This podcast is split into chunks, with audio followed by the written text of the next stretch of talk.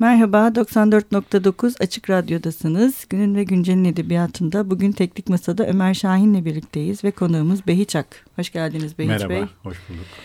Şimdi ben Behiç Bey'i tanıtacağım kısaca.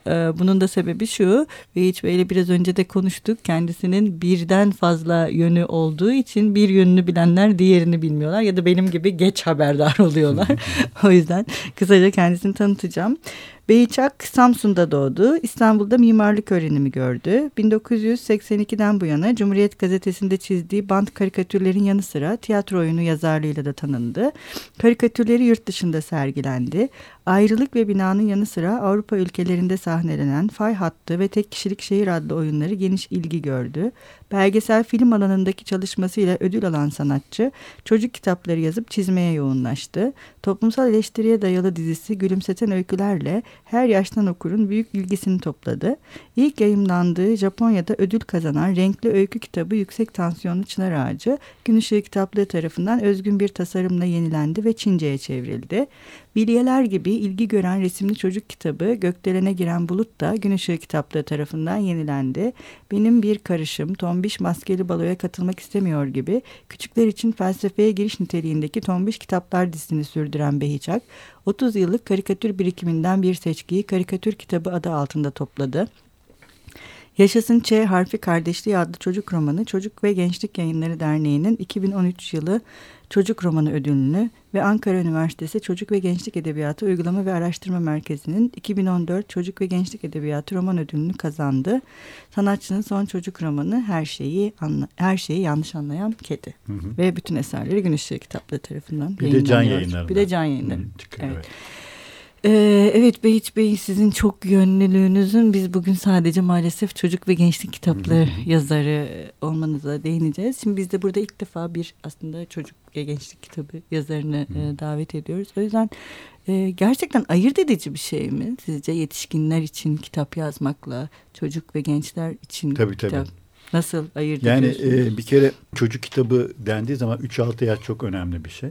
Hı hı. Yani henüz okuma yazma bilmeyen çocukların kitapla tanışması aslında düşünmek öğrenilmiyor tabii de ama birazcık da öğreniliyor. Yani şöyle bir şey, işte kavramlar, semboller ve gerçek hayatla kurduğumuz ilişki aslında bir üçgen. O üçgeni işte çocuk kitaplarıyla ilk başlayarak anlamaya çalışıyoruz. Mesela işte bir saat resmi var diyelim. İşte bir de evde bir tane saat var. Bir de saat diye bir kavram var. Yani 3 saat diye yazılmış bir soyut bir kavram var. Çocuk bir hikaye içinde ilk defa bu üç şey arasında kavram, onun resmi, ondan sonra onun gerçeği arasında bir ilişki kuruyor. Ya bu tabii düşüncenin temeli. Bir de zaman diye bir kavram var. Bu da bir soyut bir şey. Daha da soyut bir şey. Yani bu soyutlama becerisinin ilk geliştiği ve sınandığı kitaplar aslında 3-6 yaş grubu olan kitaplar. Tabii bunlar çocuk okuma yazma bilmediği için o dönemde büyükle birlikte paylaşılarak yapılıyor ve normal bir kitap okuyucusundan farklı bir okuyucu. Yani büyükle birlikte paylaşılarak yapılan bir okuma faaliyeti var orada. Ve aynı zamanda resim de okuma faaliyetinin bir parçası. Yani resim okumada var. O semboller bir şekilde okunuyor. Yani bu bir kedi resmiyle kedinin karşılaştırılması ve o bir soyutlama tabii. O soyutlamayla ilk defa karşılaşma, kendisinin de onu yapması ya da bir hikaye ortadan girip yeni bir hikaye kurmaya çalışması ve onu değiştirmesi falan. Tabii bu çok değerli hale getiriyor. Yani bunun ben yapmaya çalışırken ilk 1980'lerde büyüklerle çocuklar arasında ilk ve son entelektüel ilişki olarak tanımlamıştım. Hala da öyle tanımlıyorum. Çünkü çocuk okuma yazmayı öğrendikten sonra kendi kitaplarını kendisi seçiyor. Bir süre sonra artık büyükle olan entelektüel bağlantısını koparıyor. Yani normal olarak öyle. Falan. Hatta büyük ya bunlardan ne anlıyorsun dediği falan bir takım kitaplar okumaya başlıyor çocuklar falan.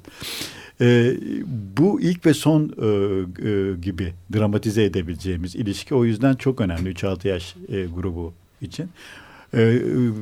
Ben ilk kitaplarımı böyle işte Batı'da picture book dedikleri, bizde resimli kitap dedikleri kitaplardan yaparak şey yapmaya çalıştım ama o zamanlar Türkiye'de çok fazla yayınlatamadım onları. Çünkü o kitapları hem basmak çok pahalıydı. Çünkü büyük resimler ve çok iyi basılması lazım onların. Hem de kafalar pek öyle değildi yani, çünkü bu kitabı biz bu kadar basacağız, kim alacak diye düşünüyorlardı insanlar. Yani çocuk gidip 3 yaşındaki bir çocuk gidip kitapçıdan onu alacak hali yok. Ailenin onu alınması ve çocukla böyle bir paylaşım ortamı oluşması lazım. Oysa ki o dönemki ailelerde hala, bu dönemde hala birçoğu öyle, daha klişe şeylere ilgi duyuyorlardı. Mesela işte Walt Disney kitabı olsun veya işte başka uluslararası bilindik bir şey olsun. O yüzden yerli kitaplara çok fazla ilgi yoktu. Zaten yerli kitap da pek fazla yoktu açıkçası. Hatta benim mimarlık okuduğumu öğrenen bir yayın evi, hatta üstüne üstlük bir de master yaptığımı öğrenmişti onun editörü. Ya dedi, siz dedi ne kadar saçma bir işle uğraşıyorsunuz. Bu kadar dedi eğitim görmüşsünüz. Çocuk kitabı yapıyorsunuz. Yani çok küçümsenen de bir alanda aslında. 80'lerde yani, evet. O yüzden ben tesadüf eseri yani o benim becerim değildir ki, bir yarışmaya değil de bir sergiye katılmıştım. Meğerse o bir yarışmaymış, onu bilmiyordum ben. Ve orada bir ödül aldım ve ödül aldığım zaman da şaşırdım çünkü yarışma olduğunu bilmiyordum. Ondan sonra o sergi, benim illüstrasyon ve hikayeyle katıldığım sergi Japonya'da açıldı. Bir Japon yayın evi benim bu kitabımı basmak istedi. Yüksek Tansiyonlu Çınar Ağacı adlı kitap. Çok güzel bir kitap o. Evet. Biz de çok seviyoruz oğlumla. Ha, öyle mi? Okumuş muydunuz? Okuduk. Evet. Yüksek Tansiyonlu Çınar Ağacı. Ve o Japonya'da basılınca çok ilgi gördü. Çünkü o, ben bilmiyordum. Japonya'da da öyle bir hayat ağacı kavramı varmış. İşte Budist felsefede falan.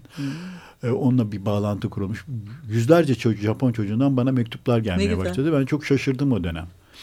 Yani hiç bilmediğim bir ülkeye, o zaman tabii iletişim kanunlarla sağlanıyordu ya, yani internet yoktu, telefonla filan çok zordu filan. Neyse, daha sonra büyük birkaç tane yayın evi benden sizin kitaplarınızı basmak istiyoruz, yapar mısınız diye. Ben Japonya'da çıktı. Ondan sonra yaptığım picture book'lar hep Japonya'da çıktı ve Japon çocuklarıyla yazıştım, mektuplaştım. Ortada da bir bu anlayışı geliştirme imkanım oldu. Çünkü yani büyük ve çocuk arasında köprü olabilecek kitaplar nasıl olabilir? Çünkü mesela bir arkadaşını görüyorsun. Ya Türkiye'de de yayınlandı sonra bu kitaplar. Ya senin kitabını okuduk çocukla, 120. okuyuşumuz bu diyor. Çünkü çocuk kitabı öyle bir şey. Yani o yaşlar için 120 kere. Bir tanesi diyor ki ya bıktım artık diyor yüksek tansiyon, ya da bıktım artık şundan diyor falan filan. Bilmem ne, işte o büyükler için bıktırtıcı olmasın diye de büyüklerin de ilgilenebileceği konular seçmek.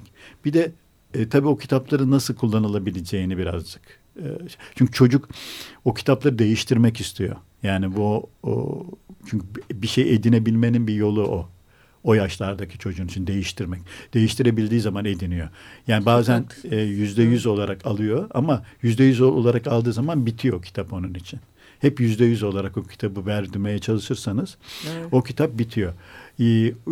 Yani yapılan hata da hep odur yani o yaş gruplarında. Çok mükemmel bir hikaye vardır. Ve o hikayeyi çocuk değiştiremez hiç. Değiştiremediği zaman o hikaye aslında ölü bir hikayedir. O yüzden o çocuğun o hikayeyi değiştirebileceği bir takım ögeler içine katmak. Hep ben ona çalıştım. Yani hep detaylarla, şeylerle zenginleştirerek falan. Küçük çocuğun kitabın hikayesinin ortasından girmesi. Mesela Kedi Adası'nın ortasından hikayeye girip o kedilere isimler verip diğer sayfalarda o kedileri kendisi izleyerek yeni bir hikaye oluşturmak. Sonra birdenbire o hikayeden vazgeçip kitabı fırlatıp atmak. Sonra akşamleyin tekrar o kitabı almak gibi bir serüven içinde çocuğun olmasını önemsedik. Bu tabii daha sonra yaptığım çocuk kitaplarında da ister istemez yani okuma yazma bilen, artık 3-6 yaş grubu için değil de daha yüksek yaştaki çocuklar için de yaptığım kitaplarda bir alışkanlık haline geldi bende. Yani büyükler de okusun bu kitapları diye. İşte Gülümseten Öyküler olsun, daha sonra işte yaptığım bu çocuk romanlarında olsun filan. Onları büyükler de okuyor şimdi. Yani ona bakıyorum. Okuyoruz, büyüklerin de ilgisini çeken.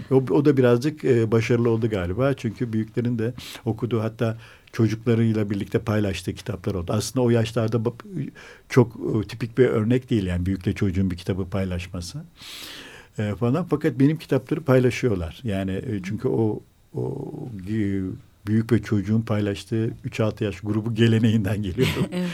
Ama bu gerçekten bir taraftan çocuğun yaratıcılığını da her zaman gözetmek gerekiyor. Dediğiniz şey çok doğru. Yani her şeyi verdiğiniz zaman çocuğa o bir süre sonra sıkılıp atmaya başlıyor. Tabii, öyle kitaplar da var mesela. Tabii. Gerçekten yani ben kendi oğlumdan biliyorum en azından. Sıkıcılaşmaya başlıyor ama bir de şey de önemli sanırım, çocuk kitaplarında bazen mesaj böyle çok motomot da veriliyor ya direkt. Yani sen bundan ya da daha mesaj kaygısı gütme gibi bir tehlike de var. Bu galiba şundan kaynaklandı. Yani çocuk kitaplarında özellikle öyle olmasının nedeni eğitimde çocuk kitapları kullanılmıyordu hiç. Çocuk edebiyatı kullanılmıyor. Evet. Edebiyat olarak kendisini kanıtlamış bir edebiyat olmadığı için Türkiye'de. Öyle. O yüzden biz kendimiz bu çocukları eğitirsek eğiticiler alır da bu kitabı kullanırlar diye herhalde birileri düşündü. O yüzden bir dönemin yerli çocuk kitaplarında böyle çok eğitsel şeyler var. Yani hala işte, var bence. Evet, hala var. Bir de o birazcık tabii hikaye oluşturamayan insanlar da çok yazdılar kitap. Çünkü böyle bir piyasası oluştu onun. Herkes o hikayeleri yazmaya başladı. İlk akıllarına ilk geldikleri de kendi çocuklarıyla kurdukları ilişki. O kadar didaktik bir ilişkileri var ki insanların. Yani işte, o didaktiklik gerçekten çok itici. Evet, o itici şeyleri yazdılar maalesef. Oysa ki didaktik çocuk kitapları da yapılabilir. Mesela bir konuyu anlatmak için hikayesi olmayan. Belki o konuyu belli hikayelerle mesela çevre konusunu anlatan. Ama işte yöntem. Yani tabii. İşte, yani onlar da yapılabilir. Ne yazık ki bizde didaktik çocuk kitabı da yapılmıyor. Mesela Batı'da olduğu gibi. Mesela bir konunun popülerleştirmesi anlamında. Mesela diyelim işte çocuklara fiziksel bir yasayı anlatmak ya da çevreyle ilgili bir takım temel kavramları anlatmak için yapılan kitaplar genellikle hep yabancı kitaplar. Evet, bir de şey çok iyi sizin kitaplarınızda, bizim süremiz kısıtlı olduğu için biraz daha geneli konuşuyoruz. Kendiniz mimar da olduğunuz için hem şehre karşı ve çevreye karşı bir duyarlılık, bir de mekana farklı bir gözle bakmak. Evet. Yani çocukların, ben en azından kendi okuma tecrübem tabii oğlumun değil de kendi okuma tecrübemde sizin eserlerinizde onu gördüm. Her seferinde mekan, işte bir eski bir mahalleyi anlatmak başka bir şey. Ama şehirde ne bileyim trafik sorununu anlatmak başka bir şey ya da şehirde bir yerden bir yere gitmek başka bir şekilde. Yani doğrudan bir bütüne değil de parça parça odaklanmayı. Yani günümüzün masalını oluşturan, hikayesini oluşturan ögeler bugünkü olumsuz olarak bildiğimiz şeyler de aynı zamanda. Bazen trafik sıkışıklığı olabilir bu. Bazen Boğaz'ın iki yakası arasında yapılmış bir köprü olabilir. Bazen işte vapurların kaldırılması olabilir işte vesaire. Yani bunlar ama bu günümüzün masallarını oluşturan ögeler. Yani o yüzden benim hikayelerime bu negatif ögeler de giriyor. Ama tabii çocuk kitaplarında negatif olmamak lazım fazla. Çünkü çocuk bütünleşmek istiyor, dünyaya gelmiş. Evet. Yani bir şeyi böyle negatif olarak sürekli ona negatif enerjiyle yüklerseniz çocuğun hayali kırılır yani ve bu kendisini oluşturamaz. O yüzden çocuğun o bütünlük duygusunu bozmamak gerekiyor. O pozitif, dünyaya pozitif bakışını, o çocuk psikolojisi açısından çok önemli bir şey. Yani negatif şeylerle sürekli yükleyip çocuğu böyle belli bir yaşta falan çocuğu mutsuz eden, çocuğun hatta giderek kişiliğini parçalayan bir hale sokmamak gerekiyor. Peki o dengeyi nasıl kuruyorsunuz mesela? Ya bu pozitif bir şekilde hep almak bir oyun gibi. Yani hayata bakıştaki bir oyun gibi. Yani onları böyle hayatı yok eden, parçalayan, tamamen imkansızlaştıran ögeler gibi sunmak değil de keyifli, zevkli. Ondan sonra bunların değiştirilebileceğiyle ilgili bir takım şeyleri de oluşturarak falan. Değiştirilebilecek olması. Evet, çocuğun o kapasitesi var. Bir de çocuklardan çok öğrenecek şey var. Yani aslında. Evet. Yani çocuklara biz bir şey öğretmiyoruz da birazcık. Onlar öğretiyor. Öğretiyor. Çünkü çocuğun deneyimsizliğinin getirdiği bir zenginlik var aslında. Doğru. Yani deney insanı aslında fakirleştiriyor. Yani çünkü özellikle bu toplumlarda, yani sanayi toplumunda falan belli bir konuda ihtisaslaşıyorsunuz ve o deneyi çok önemsiyorsunuz ama bütün hayatınızın başka, mesela çok iyi araba kullanıyor bir şoför ama hayatın bir sürü deneyimden de araba kullandığı için uzak kalıyor. Oysa ki çocuk öyle değil. Çocuk her şeyle yatay ilişki kurabilip onunla ilgili sorular oluşturabiliyor. Artık o soruları sormamayı öğrenmiş bir büyükle karşılaşıyor. Büyük o zaman o sorularla tekrar karşılaşırsa ve o soruların cevabını merak ederse, o yatay ilişkileri kurmaya çalışırsa çocuktan çok şey öğrenmiş olur. Yani tabii. Öyle bir şey. O yüzden çocuk kitaplarının büyüklere cazip gelmesinin nedeni de o hiçbir şeyle başka bir şey arasında kurulamayacakmış gibi görülen ilişkinin birdenbire ne kadar kurulabilmesinin kolay olduğunu görmesi o kitaplarda.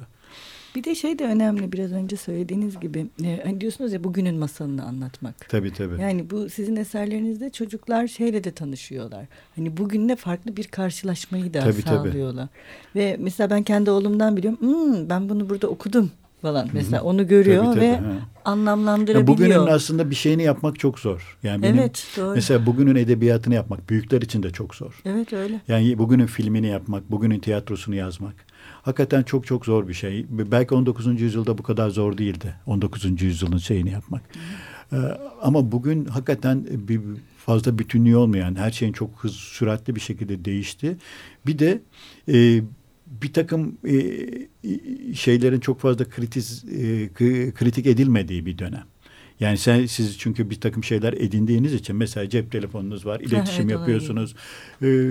Dünyayla bambaşka bir şey içindesiniz. Şimdi bunu böyle bir şey kazanmışken bunu eleştirel bir bakışta ele almanız birazcık zor. Evet. Anlatabiliyor muyum? Ve oysa ki eleştirmek gerekiyor. Yani her şey eleştirisiyle birlikte var falan diye düşünerek bunları eleştirmek gerekiyor ve eleştirerek zaten benimsemek gerekiyor. Benimsemenin bir yolu kritik etmek. Modern dünyada tabii. Postmodern dünyada ise bu böyle değil. Bir taraf tutma hali var. Yani düşünmek taraf tutmaktır deniyor. Hiçbir şey eleştirilmeden sadece taraf tutmak olarak alınıyor. Ya bundansın, ya şundansın, ya ondansın şeklinde. O yüzden bilgisayarın varsa bilgisayar kullanmayı savunan bir insansın ki bilgisayarın var diye bakmak durumundasın hayata. O yüzden onu hikayeleştiremiyorsun. Evet. Anlatabiliyor muyum? O yüzden bugünden istifade eden insanların bugün hikayeleştirmesi çok zor. Yani büyükler için yapılan işlerde de öyle. O yüzden dikkat ederseniz sinemaya gittiğimizde tam bugünün hikayelerini yakalayamıyoruz. Evet, hep geçmiş. Geçmiş. Ya da bir science fiction hali var. Ya gelecek var. Çok bugünün hikayelerini yakaladığımızda bu ne kadar güzel bugünü anlatıyor falan. Var tabii öyle de çok nadir çıkıyor. Nadir, evet. O yüzden o ikisi büyükler ve çocuklar için geçerli olan bir şey. Ama çocuğu bununla tanıştırmak daha bir şey bence, daha zor bir şey. Evet. Genç, yani büyükler, yetişkinler diye bir kategoriden bahsettiğimizde. Şimdi biraz az vaktimiz kaldı. O yüzden ben sizin son kitabınızdan bahsetmek istiyorum. En son yayınlanan kitabınız Her Şeyi Yanlış Anlayan Kedi. Bu gerçekten hem o sizin, ben düşündüm tabii, oyunlarınızı okuduğum için bu absürt tiyatronun da etkisiyle yani buradaki nazlı kedi yani bütün evde, yani her şeyi onun bir algılayışı var. Bir de bir gerçeklik var bir taraftan akan. O ikisini bir arada düşünmek nereden aklınıza geldi? Ya benim çok kedim oldu hep. Yani onun bir şeyleri nasıl yanlış anladığını ve benimden bir şeyleri nasıl yanlış anladığını. O kediyle ilgili ikisi birden. O aramızda o konuda müthiş bir uzlaşma hep oldu. Ben onu hep yanlış anlıyorum. Yaptığı hareketleri hep yanlış yorumluyorum. Biliyorum yani. O da benim yaptığım bütün hareketleri yanlış yorumladı ve böyle bir bağlantı oldu aramızda hep. O yüzden bu karşılıklı yanlış anlamanın getirdiği diyalog çok önemli bir şey. Birazcık onu yapmaya çalıştım bu kitapta. Yani. Evet, bir de iki taraf birbirine bakıyor gibi olmuş zaten. Evet, bir kedinin gözünden, bir de işte dediğiniz biraz gibi. Biraz zor oldu o dramatik kurgusunu oluşturmak. Yani hakikaten tam kedinin diliyle anlatmak istemedim. Evet, o evet. Falan başka bir mesafeden, yazarın başka bir mesafeden bakarak iki tarafı da algılayacak şekilde anlatmak istedim. Böyle bir Yok, bir de aslında var, bu dediğiniz gibi hikayeyi kurarken bir de anlatıcıyı da işin içine kattığınızda aslında 3 kişi var. Evet, yani 3 farklı öyle. Biraz daha farklı 3 boyut kazanmış hikayede. Bir de burada biraz önce konuştuğumuz mesaj vermek ya da çocuklara bugünü öğretmekte burada bir hayvanat bahçesi planlayan bir mimar var. Hayvanat bahçesi planlamakla ilgili etrafındakilerin ve oğlunun, Oktay'ın da düşünceleri. Yani giderek değişmesi. Bu da dönüşebilen bir şeyi gözlerine. Tabii bugünün gerçeklerini ben içine sokuyorum hep hikayelerin için. Hayvanat bahçesi bugünün bir realitesi. Maalesef. Ve kullanılıyor falan ama onun eleştirisi de bugünün bir realitesi. Evet. Yani bir şey. Yani onunla ilgili bir çocuğun aslında ben yaşadığım bir olay bu. Gürcistan'a gitmiştim onların bir 23 Nisan'ı gibi 2 Haziran'da bir Dünya Çocuklar Günü var. Beni davet ettiler onlara böyle bir Gürcü çocukları da için bir sergi açtık, konuşmalar yaptık falan. Bayağı böyle bir şey geçti. Fakat tam ayrılırken şeyi fark ettim. Ya ırmak, şehirdeki ırmak o kadar yükselmiş ki. Ya dedim, burayı acaba sel mi basacak? Beni gezdiren rehber hanıma dedim ki, ya burada dedim şey olabilir, sel olabilir. Yok dedi, bu hep ırmak böyledir falan. Ben de çok ağzıymışım. Döndükten bir hafta sonra hakikaten orada büyük bir sel oldu ve hayvanat bahçesini su bastı ve bütün hayvanlar kaçtılar. Kaçabildiler yani. Kaçtılar ama şehrin içine kaçmışlar. Hatta bir aslan birini öldürdü, bilmem ne. Hatta bir fotoğraf vardı, hiç unutmuyorum. Ayının teki bir klimayı yakalamış ve altı boş, ayakları havada bu falan. Ne zaman olmuştu? Valla 4-5 yıl önce falan. Hatta ben o sıradaki büyükelçi olan arkadaşı aradım. Türk Büyükelçisi'ni, ya size bir şey oldu mu diye. O da bir espri yapmıştı bana. Dedi ki, ya evet dedi, bir tane hayvan kaçtı. Bizim şeye geldi. Büyükelçiliğin bahçesinde, kızım onu besliyor şimdi filan gibi böyle bir espri yaptı. Yani bütün bunlar aslında şey, hayvanat bahçesinden kaçan hayvanlar, sel basması neticesinde aslında o gerçek olaya dayanarak birazcık şey yap. Evet, bir de doğayla insanın bir arada, yani doğada insan, hayvan ve işte teknoloji, artık teknoloji de başka bir karakter gibi neredeyse eserlerde. Evet, evet. Bir arada nasıl var olabildiklerine dair de çok güzel bir kitap bence, her şeyi yanlış anlayan kedi ve çok sesli. Yani herkesin işte farklı seslerin bir arada geldiği bir kitap. Çok teşekkür ederiz Behiç Bey. Biz programımızın yavaş yavaş sonuna geliyoruz. Biz programımızın sonunda yazarlarımızın okurları ve dinleyicilerimiz için okuduğu bir bölümle veda ediyoruz. Böyle bir geleneğimiz var. Evet, yazar okuyor kendi eserini. Böyle bir geleneğimiz var. Hiç eyvah eyvah demeyin. Gayet güzel oluyor. Tamam. Evet, son kitabınızdan mı bir bölüm okumak istersiniz? Şimdi açtım sayfadan, bir yer geldi, öyle okuyorum. Her şeyi yanlış anlayan kediden bir sayfayla bugün bitiriyoruz. Çok teşekkür ederiz programımıza katıldığınız için. Hoşçakalın. Görüşmek üzere. Görüşmek üzere. Nazlı Kedi artık Mimar Baba'nın hastalığıyla uğraşmak niyetinde değildi. O duyarlılıklar geride kaldı canım diye miyavladı. Benden artık apartman kedisi hassasiyeti beklemeyin.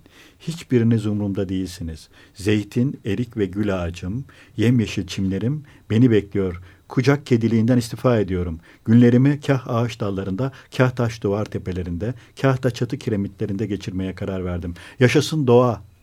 Kraliçelerin kraliçesi nasıl da mutluydu. Gün boyu zeytin ağacına tırmanıyor, oradan eğik ağacına atlıyor. Onun dallarından da kömürlüğün damına geçiyordu. Bazen de çatılardan aşağı sıçrayıp süzünak gibi havalarda uçuyor ve yan bahçenin duvarına konuyordu. Mutluluk bu olmalı diye düşünüyordu, özgürce hareket etmek. Ama yıllardır küçücük bir apartman dairesinde yaşamanın getirdiği güvensizlik vardı üzerinde. Ani kararlar alıp sınırlarını genişletmeye çekiniyordu. Örneğin yan bahçeye geçmeli miyim acaba diye uzun uzun düşünüyordu. Tabii ki her defasında bu çılgınlıktan vazgeçiyordu. Komşu bahçelerde kötü niyetli sürüyle kedi yaşıyor olabilirdi. Büyük bir olasılıkla pusu kurmuşlar ve bembeyaz tüylü, şehirli, şımarık kraliçeyi bekliyorlardı. Yo, hayır, asla böyle bir riski göze alamazdı Nazlı Kedi. Tedbirli olmalıydı. Onun kraliçeliği yan bahçede hüküm süremezdi.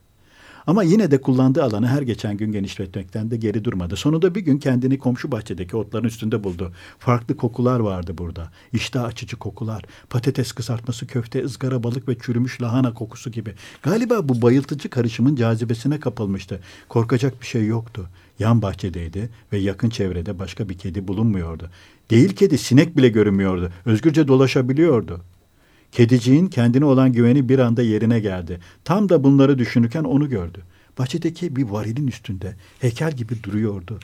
Meraklı gözlerle kraliçelerin kraliçesini seyrediyordu. Olağanüstü kirli tüyleri vardı. Sanki kömüre batmıştı. Aman ne kadar zayıf ve iğrenç derece pis bir kedi bu diye mırıldandı Nazlı Kedi. Tam bir gangsterdi. Böyle tiplerden her şey beklenirdi. Başka bir kediyi paramparça edebilecek kadar öfkeyle yüklü olabilirdi bunun gibi pire torbaları. İşte şimdi canı sıkılmıştı Nazlı Kedicik'in. Hem ne işi vardı ki burada? Aniden geri dönüp kaçmalı mıydı? Hayır. Bunu yapamazdı. Hayvanlar aleminde aniden geri dönüp kaçmanın bir karşılığı vardı. Bunu hiç yaşamamıştı ama sonuçlarını biliyordu.